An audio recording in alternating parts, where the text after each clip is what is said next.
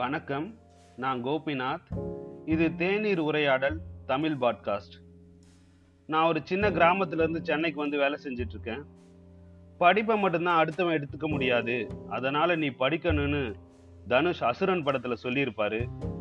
ஆனால் அதை என் அப்பா சின்ன வயசாக இருக்கும்போதே சொன்னார் என்கிட்ட.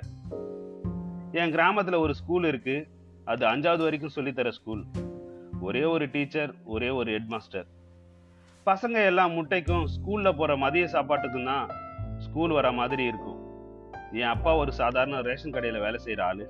அதாச்சும் சேல்ஸ்மேன் எங்கள் அப்பாவுக்கு நாலு பசங்க நாலுமே ஆம்பளை பசங்க.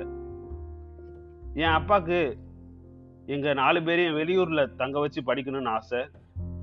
நாங்களும் படித்தோம் நானும் என் அண்ணனும் ஒன்றாவதுலேருந்து காலேஜ் வரைக்கும் ஹாஸ்டலில் தான் தங்கி படித்தோம் எங்க அப்பா எங்களுக்கு கஷ்டம்னா என்னன்னு சொல்லி கொடுத்து வளர்த்தாரு. எங்களுக்கு நல்ல விஷயத்த சொல்லி தந்தது ஹாஸ்டல்ல இருக்கிற வார்டன் தான். நாங்க எங்க வாழ்க்கையில கிராஸ் பண்ணி வந்த எல்லா நபருமே ஏதோ ஒரு விஷயத்த எங்களுக்கு சொல்லி தந்தாங்க. ஸ்கூல் லீவுக்கு எங்க கிராமத்துக்கு வருவோம். ஹாஸ்டல்ல துணி துவைக்கிறதுல இருந்து எங்களையே எப்படி எங்களை பார்த்துக்கிறது அப்படின்னு சொல்லி தந்தாங்க.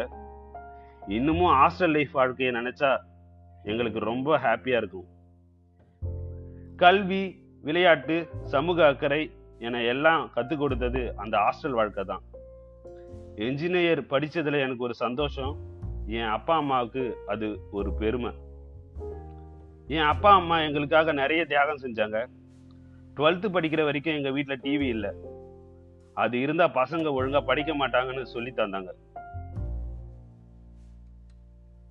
எங்கள் அப்பா அம்மா மாதிரி எல்லாருக்கும் கிடைக்கணும்னு நான் நினைக்கிறது உண்டு. இந்த காலத்து மாணவர்கள் எல்லாம் தோல்விக்கு முடிவு தேடி போகிறாங்க அந்த முடிவு மரணம்னு நினைக்கிறாங்க. ஆனால் தோல்விக்கு முடிவு இல்லை. அது ஒரு ஆரம்பம் தான். எல்லாத்தையும் தாங்குற மன வலிமையை அவங்களுக்கு உருவாக்குங்க. அப்பா அம்மா தாம் பசங்களுக்கு கஷ்டத்தை சொல்லி வளங்க. எதுவுமே தெரியாமல் வள வளர்த்துடாதீங்க. அந்த பசங்க தான் தோல்வினா மரணத்தை நோக்கி போவாங்க.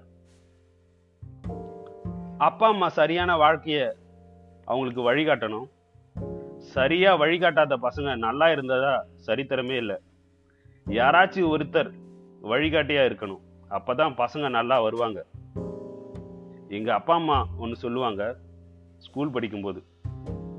இப்ப கஷ்டப்பட்டா பின்னாடி நல்லா இருக்கலாம். ரொம்ப ஹாப்பியா இருக்கலாம்னு சொல்லுவாங்க. கஷ்டப்பட்டாதான் வாழ்க்கையில் ஜெயிக்க முடியும்.